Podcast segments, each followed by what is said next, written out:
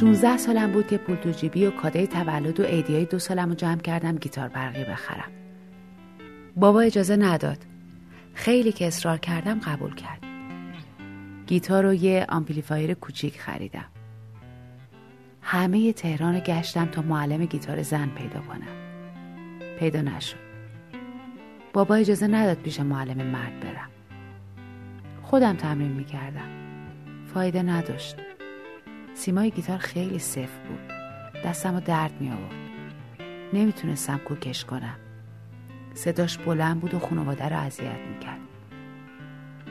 ناامید شدم. 2 سال گذشت. گیتار کنار اتاق موند و خاک خورد. براش که مشتری پیدا شد، به اصرار مامان و بابا فروختمش. مامان گفت پول گیتار رو دستبند طلا بخر، نگهدار برات بمونه. دستبند رو هنوز دارم. حتی بعد از ازدواج که برای خرید خونه همه طلاهامو فروختم، نگهش داشتم. همیشه هم دستمه.